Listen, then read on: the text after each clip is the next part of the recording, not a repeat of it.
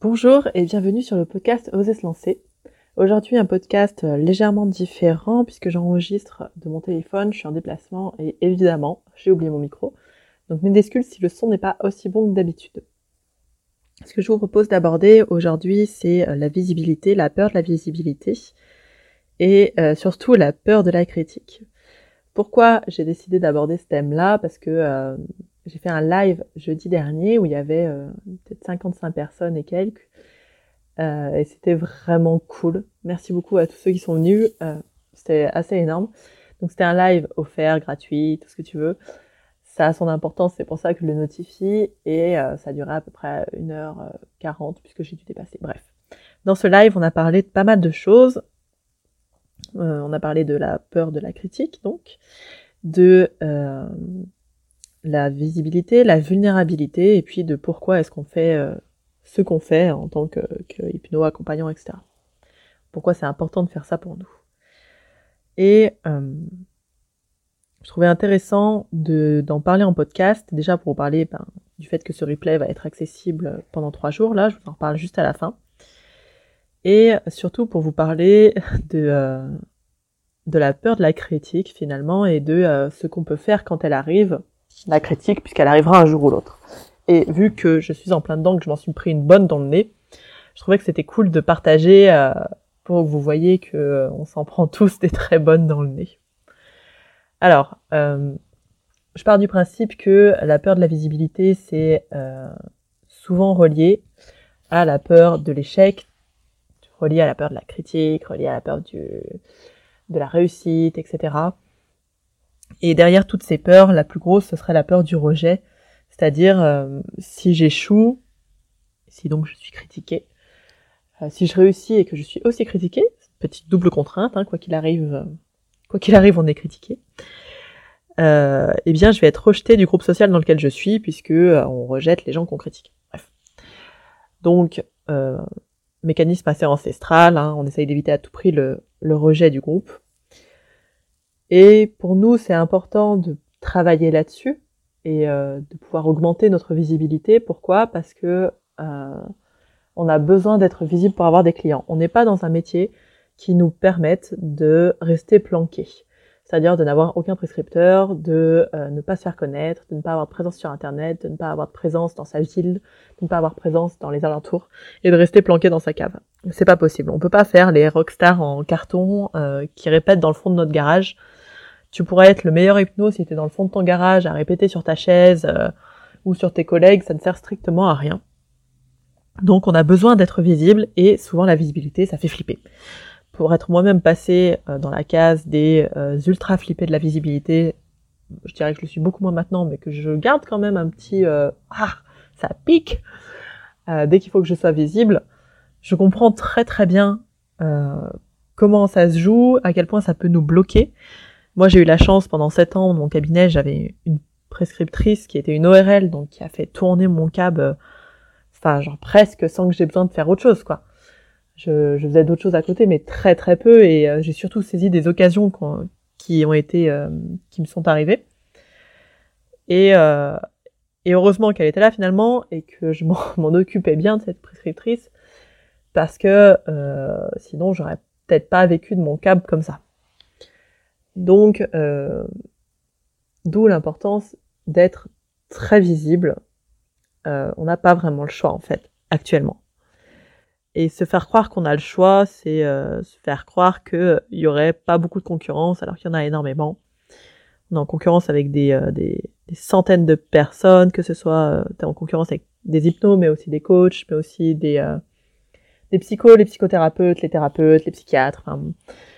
Les, antidépresseurs, euh, enfin tout, tous, tout, tout, tout. T'es en concurrence avec plein de choses, pas qu'avec les autres hypnos, t'es aussi en concurrence avec euh, les livres de dev perso, t'es en concurrence avec les magazines euh, de bien-être, t'es en concurrence avec énormément de choses. En fait, tout là où les gens vont essayer de chercher des solutions. Donc, important d'être visible, de pas être planqué dans sa cave, d'avoir une présence. Et donc, si, si on veut être visible, il faut pouvoir gérer, à mon avis, euh, les peurs qui sont liées à la visibilité, notamment la peur de la critique. Et pour gérer une peur, j'ai encore rien trouvé de mieux que de faire en sorte que ça arrive et de savoir gérer la façon dont on se relève de ça. En gros, j'ai peur d'aller faire du saut à l'élastique, je saute à l'élastique et ensuite je vois comment je me sens.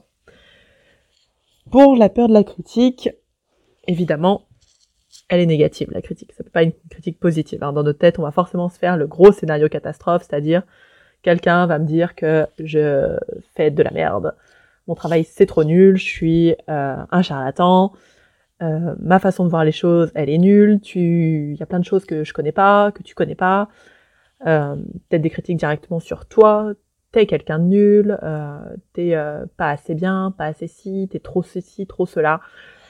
Des critiques, mon Dieu, elles sont euh, multiples en fait. On trouvera toujours quelque chose. Alors si tu réussis pas dans ton métier, eh ben t'es un naze. Et puis si tu réussis dans ton métier, eh ben t'es aussi un naze parce que mon Dieu, comment oses-tu gagner de l'argent sur le dos des gens qui vont pas bien? Il y aura toujours quelqu'un ou quelqu'une pour te critiquer c'est, ça fait un peu partie du, contrat social qu'on a avec les gens. On vit en communauté et euh, l'ultra bienveillance bisounours n'existe pas. Je suis pas sûre qu'elle soit bonne d'ailleurs parce que parfois se faire critiquer ça remet bien les pieds sur terre. Donc euh, ça ne sert à rien de se faire croire qu'on peut passer à travers les gouttes et ne jamais être critiqué. Parce que personnellement c'est quelque chose que j'ai fait pendant un moment. Je me suis dit euh, si je suis pas visible, et si, au moment où je deviens visible, eh bien, je fais tout bien parfait. Vraiment, je fais le poste parfait qui euh, va énerver personne. Je mets toujours du peut-être, il est possible que, euh, pour vraiment, euh, voilà, apaiser les choses et que personne vienne me dire, bah non, en gros, je prenais pas de position, vraiment. Et je prenais pas de position parce que j'avais peur que quelqu'un me dise ta position c'est de la merde. Et t'as oublié cette info et tu connais pas ça et voilà, quoi. ça voudrait dire qu'il y a un truc que j'ai loupé, que je connais pas, ça me ferait chier. Bon, bref. Donc, n'importe qui, n'importe qui peut te critiquer, en effet, sur plein de choses de ce que tu fais. Ça va arriver. C'est moi ce qui m'est arrivé récemment. Alors, la critique m'est déjà arrivée hein, sur mon boulot, c'est pas tellement un problème, mais ça m'est surtout arrivé récemment sur mon, mon nouveau, entre guillemets, boulot, parce que ça fait qu'un an et quelques que je fais ça. Je vais se lancer là, accompagner les débutants dans, dans le, dans l'hypnose ça a fait euh, un an que je l'ai vraiment formalisé, puisqu'avant je le faisais euh, quand je faisais de la formation, etc. Mais là, c'est vraiment formalisé et je me disais, un jour, euh, un jour, je vais m'en prendre une. Parce que je suis plus visible, je fais des podcasts, je fais des articles, que des fois j'ai le courage de poster sur des gros groupes et plein d'autres fois où j'ai pas du tout ce courage-là, par peur de la critique. Donc en étant plus visible, je savais qu'à un moment j'allais m'en prendre une. Je savais juste pas quand, je savais pas sur quoi. Alors j'avais imaginé, hein, évidemment, je suis la reine des scénarios catastrophes. Donc j'avais bien imaginé plein de choses différentes, j'avais bien imaginé sur comment j'allais m'en remettre, comment j'allais me relever, etc., etc. Mais je savais que la première, elle ferait mal. Dans, tous les trucs d'accompagnement, marketing, etc. que j'ai fait, c'est euh, toujours le truc qui revient. La première, elle pique. Et je m'étais bien préparée à ce qu'elle pique, donc j'avais tout fait pour qu'elle pique quoi. Et elle est arrivée donc euh, cette première critique, elle est arrivée le lendemain de mon live. Alors moi en plus le lendemain de mon live j'étais on fire, je trouvais que c'était super bien passé, j'avais trouvé ça cool, j'avais des super retours de plein de gens. Et quelqu'un me demande, euh, m'avait demandé le, dans la journée d'avant le replay s'il était disponible parce que la personne ne pourrait pas accéder euh, au live le soir, elle était pas dispo. Et j'avais dit oui, il sera accessible mais à 47 euros. Pourquoi j'avais dit ça? Parce que j'avais décidé euh, que à celui-là j'avais beaucoup taffé dessus, que c'était un atelier, que c'était pas juste un live, et que euh, bah, voilà, je voulais euh, le mettre dans un pack de visibilité. C'était important pour moi de le vendre et euh, de vendre ce qui était associé au pack. Bref. Là, le lendemain, quelqu'un qui en plus n'était pas la personne qui m'avait demandé le replay me met que en gros, alors j'ai gardé les screenshots et j'en ferai un article je pense qu'en gros c'est abusé. Parce que c'est comme si je leur faisais payer le fait de pas avoir été là et pas avoir été dispo. Ce à quoi, premier petit truc qui m'arrive, c'est bah, de quoi? Pas compris. Donc je pose une question, je dis bah, en gros, en quoi euh, ça vous fait payer ça? Et elle me dit, bah, les gens qui étaient là, eux, ils ont pas payé. Je dis bah non. Donc ceux qui vont pas être là, qui ont pas été là, vont payer pour s'ils veulent le voir. Bah oui, c'est le concept. Et, et là, Banco, je me prends en gros que euh, je suis une arnaqueuse, c'est de l'arnaque, que c'est pas en accord avec ses valeurs. Là, plusieurs choses arrivent en moi. La première, c'est aïe. Arnaqueuse, c'est une partie de moi. Des fois, j'ai l'impression d'être une arnaqueuse, de me dire putain, t'abuses et tout, tu fais payer les gens. euh, c'est des choses que tu mets pas gratuit, tu pourrais et tout. Donc, ça vient taper une partie où j'y crois quelque part. Une petite partie de moi qui y croit encore, mais il y en a quand même une. Il y en a quand même une. Donc, ça vient taper un endroit où moi j'ai déjà mal et où je me le dis déjà. Donc banco, là, c'est là que ça pique en fait. Ça piquera pas si, euh, si toi-même t'y crois pas à ce que la personne dit, ça ne te piquera pas, évidemment. Euh, donc, mais moi j'y crois. Donc je me dis ah pique. Mais comme j'y crois pas beaucoup, ça reste pas longtemps parce que tout de suite après il y a la partie euh, enfant euh, un peu rebelle, un peu qui arrive et qui fait voilà c'est pas juste. Ou alors la, partie victime, tu vois, qui est face à un persécuteur et qui fait mais c'est pas juste. Attends avec tout ce que moi je donne en gratuit putain, si je peux même pas faire payer un truc, mais c'est abusé quoi. Euh, je fais quoi Moi, je, je, je, dors sous les ponts, je mange pas. Tout ça pour faire du gratuit ad vitam aeternam parce que j'ai peur de faire payer. Qu'est-ce qu'on fait? Donc tu vois, ça m'énerve. Là, ça me chauffe à ce moment-là. J'ai gardé un petit, petit, petit énervement d'ailleurs de ça. Ça me chauffe et là, j'ai envie de me justifier. J'ai envie d'écrire. J'ai envie d'écrire. Putain, mais euh, et puis quoi encore il vous faut quoi de plus, les gars? Euh, Est-ce que les podcasts suffisent pas? Est-ce que le blog suffit pas? Les articles, le machin Et tu vois, j'ai vraiment envie de de le justifier et un peu de l'écraser, en vrai. De, de, genre de, de reprendre un peu de pouvoir sur cette personne qui, j'ai l'impression, est en train de m'écraser. Donc, il se joue un truc qui est pas cool du tout. Donc, je me dis, laisse passer. Ça, on va pas faire ça. On va pas se justifier. Et euh, moi, ce que j'ai envie, c'est euh, de répondre à un truc du genre, de, plus du questionnement, tu vois. Mais là, je me rends compte qu'en fait, la nana euh, a dit qu'elle allait se barrer du groupe, qu'elle s'est effectivement barrée du groupe et qu'elle m'a bloqué. Donc, ça ne sert à rien de répondre. Mais moi, ce qui m'intéresse, quand je réponds, c'est pas de la convaincre elle. On m'a trop répété dans mon enfance que d'en convaincre, il y avait con et vaincre. Et donc, je vois pas trop l'intérêt. Ce qui m'intéresse, pas de la convaincre elle, c'est de donner un autre point de vue à ceux qui vont lire les commentaires. Parce que je comprends qu'il y ait des gens qui disent, mais c'est abusé de faire payer un replay avec tout ce qu'il y a de gratuit sur Internet je comprends qu'il y en ait qui disent ah franchement euh, puis quoi encore? Il n'y a pas de souci. Et donc ça m'intéresse de euh, d'en faire quelque chose de cette critique pour pouvoir expliquer aux gens qui vont peut-être se dire bah, pourquoi elle fait payer euh, et puis quoi encore? Pourquoi on irait payer 47 balles pour son atelier? Ça m'intéresse de répondre à ça. Et je me dis ok tu vas pas répondre à ça sur ce commentaire. Ce commentaire déjà t'as plein de choix hein, quand tu reçois un commentaire négatif. Tu as le choix déjà de le laisser ou de pas le laisser. Et moi je fais le choix de pas le laisser parce que c'est pas la démocratie ici et parce que ça me fait chier de voir ça sur mon mur, le mur de mon groupe, et que euh, je, je, vais le garder précieusement, je vais faire le screenshot et tout, parce que ça je m'en servirai pour en faire quelque chose, pour en faire un podcast, pour en faire un article, pour en faire quelque chose, mais que je veux pas laisser ça comme ça sans réponse, ça m'intéresse pas. Donc, euh, à tort ou à raison, hein, j'en sais rien, mais en tout cas c'est mon choix, j'efface. Avec la petite voix qui me dit, franchement, t'assumes même pas. Donc, ok, je laisse passer cette voix.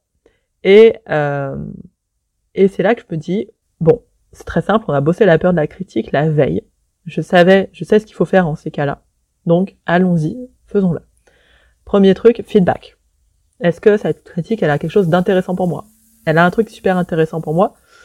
C'est euh, qu'elle me dit, la nana, que j'avais pas prévenu avant que ce serait payant. Et je me dis, c'est vrai. Comme j'étais pas sûre de le faire payant, et j'osais pas trop le dire, j'ai pas prévenu avant, donc j'ai mal cadré. Et là, je me dis, j'ai chié mon cadre. Et j'aime pas trop chier mon cadre parce que je fais chier tout le monde avec le cadre. Donc, euh, je me dis, ok, ça, my bad, c'est moi. Le reste m'intéresse pas trop. Enfin, si, il m'intéressera pour plus tard, mais le reste, là, je dis, euh, ok, tant pis. On verra plus tard pour en faire un article. Donc, après le feedback, je me dis, ok, alors, changement de changement de, fusil d'épaule. Que je vais faire, c'est que je vais le garder trois jours gratuit offert, le replay, et ensuite je le mets dans le pack. Donc ensuite, il devient payant avec le pack qui va avec. Donc ça, je me dis, ok, équilibre. Donc tu vois, déjà premier truc, chaque critique, elle peut t'apporter un truc assez constructif, suivant comment tu le prends. Ouais, deuxième truc qu'elle pourrait m'apporter, c'est bah continue de bosser sur euh, ton rapport à ton arnaqueuse personnelle, continue de bosser avec ton rapport à l'argent et tout. Mais bon, vu comme ça m'a pas vraiment freiné, euh, c'est pas voilà, c'est pas pas comme si ça m'avait anéanti cette critique. Ça m'a pas anéanti. Sur le moment, j'ai fait, euh j'ai avalé un peu de travers. Ensuite, la fumée m'est sortie des oreilles quand je me suis énervée, mais en vrai, le tout a dû durer une heure, quoi. Et ensuite, je me suis dit, bon, ok. Donc ça, c'est fait. J'en ai trouvé une utilité pour euh, remettre un peu de, de cadre là-dedans et puis rééquilibrer les choses. Et puis, ensuite, je me suis dit, ok, maintenant, t'en fais quoi? Comment t'en faire un truc hyper constructif pour les autres personnes qui te suivent? Bah, tu sais quoi, tu vas faire un podcast sur la peur de la critique et comment on y répond. Et puis t'en feras un article. Et je pense que l'article, il sera sur euh, payant gratuit. Quel est l'intérêt du payant, l'intérêt du gratuit. Et puis je pense que j'en ferai un autre article sur le rapport à l'argent. C'est-à-dire que des fois, tu seras critiqué par des gens là-dessus. Moi, tu vois, je pense que je suis critiqué par quelqu'un déjà qui est dans les débutants. Donc euh, ça, c'est un truc que j'ai dit pendant le live et en tout cas qui pour l'instant ne sait jamais. Euh, la vie ne s'est pas chargée de me démentir ça. Peut-être avec mon gros biais de confirmation, mais quand même. Euh, tu ne seras jamais critiqué par des gens qui sont plus hauts que toi, entre guillemets. Quand je dis plus haut, c'est euh, plus avancé que toi dans le business, par exemple. Mais toujours critiqué par des gens qui sont moins avancés que toi. Et là, clairement, je suis sur quelqu'un qui est moins avancé que moi, puisque bah, moi, ça fait 7 euh, ans que je suis installée, 12 ans que je suis dans ce bordel. Et, et que c'est moi qui aide les débutants. Donc elle, elle vient me dire, bah, ce que tu fais, c'est de la merde, ok, très bien. Donc ça, j'ai fait une aparté pour rien, mais euh, je me dis, quel est, elle, son rapport à l'argent et à l'investissement sur elle? Si pour elle, 47 euros pour 1h40 de replay, plus des bonus, plus euh, un workbook, pour travailler sur elle, c'est trop. Et c'est abusé. Tu vois? Quel est son rapport à, ça, à l'argent, au gratuit, à, l'offert? Et moi, ça m'interroge. Après, je me dis, ok, mais c'est vrai qu'il y a tellement de trucs offerts. Est-ce qu'à un moment, on s'est pas trop habitué au fait que tout soit gratuit et tout soit accessible comme ça Et qu'on a perdu l'habitude d'investir sur nous, de payer des programmes, de payer des trucs et euh, de payer des gens en fait pour euh, pour apprendre, pour grandir, etc. Donc ça, ça me fait une deuxième idée d'article. Je sais pas trop comment encore je vais le mettre, mais ça me fait une deuxième idée. Et euh, et ça, c'est quelque chose, tu vois, que j'ai appris dans, dans un podcast que j'ai trouvé génial de Coleman avec Victor Ferry. Victor Ferry, à un moment, il, il explique qu'il a une chaîne, donc normale, YouTube, mais il a aussi une chaîne qu'il a créé spécifiquement pour répondre à ses haters, c'est-à-dire aux gens qui sont en train de le défoncer. Il a créé une chaîne, il répond à chaque critique, et cette chaîne, elle lui fait gagner de l'argent. Donc, il, gagne de l'argent, et il aide d'autres personnes en répondant aux critiques qu'on a pu lui faire et en se servant des critiques qu'on a pu lui faire. Et ça, je trouve ça absolument génial, en fait. C'est-à-dire que, ouais, tu te fais critiquer, mais en fait, tu peux en faire des trucs géniaux. Tu peux en faire des trucs super. Quelqu'un te dit, euh, l'hypnose pour perdre du poids, c'est de la merde, euh, c'est vraiment un arnaqueur, mais trop bien. Trop bien, t'as combien de sujets d'articles là-dessus sur euh, euh, les régimes et le poids, qu'est-ce qui fait qu'un qu'est-ce qui fait que l'hypnose marche et pas un régime? Enfin, en fait, t'as vraiment plein de choses pour te différencier et te positionner par rapport à ce qui a été dit dans la critique. Tu peux faire un truc sur le rapport à la critique et l'estime de soi, enfin voilà. Plein de choses qui peuvent être faites je donne pas peut-être pas des très bons exemples parce que je suis un peu en mode freestyle aujourd'hui, mais euh, mais voilà, c'était pour vous dire ça. En fait, je pense que j'ai un peu fini le podcast. Qu'en gros, quand tu te prends une critique dans le nez et que tu vas en prendre une, hein, même si tu fais tout pour pas en prendre une, tu vas en prendre une, parce que si t'es trop, si tu te positionnes trop sur un sujet, les gens vont dire bah je suis pas d'accord avec toi, mais si tu te positionnes pas, on va te dire ouais bah toi de toute façon euh, t'as jamais d'avis propre. Ok, merci. Donc euh, on s'en prend tous. Je je pense pas euh, que euh, quelqu'un ait échappé à ça à un moment ou un autre. Euh, et il y a plein de façons de la gérer et de l'utiliser, je crois. Et je pense que l'utiliser pour se positionner après sur un sujet, pour en faire quelque chose de constructif pour les gens qui te suivent et qui t'aiment bien et que ça peut aider, parce qu'eux aussi ils flippent, et ben je pense que c'est cool. Voilà. Donc c'était mon comment dire mon dev perso du jour, puisqu'en fait de faire ça moi-même, ça m'aide, comme tout ce que je fais en fait. Et euh, si ça peut vous vous servir à, à mieux appréhender la critique, tant mieux. Pour le replay, il est disponible euh, pendant trois jours, donc jusqu'à vendredi minuit à peu près. Il est disponible sur ma chaîne YouTube, je mets tous les liens dessous. Et puis je vous souhaite une très belle journée, prenez soin de vous.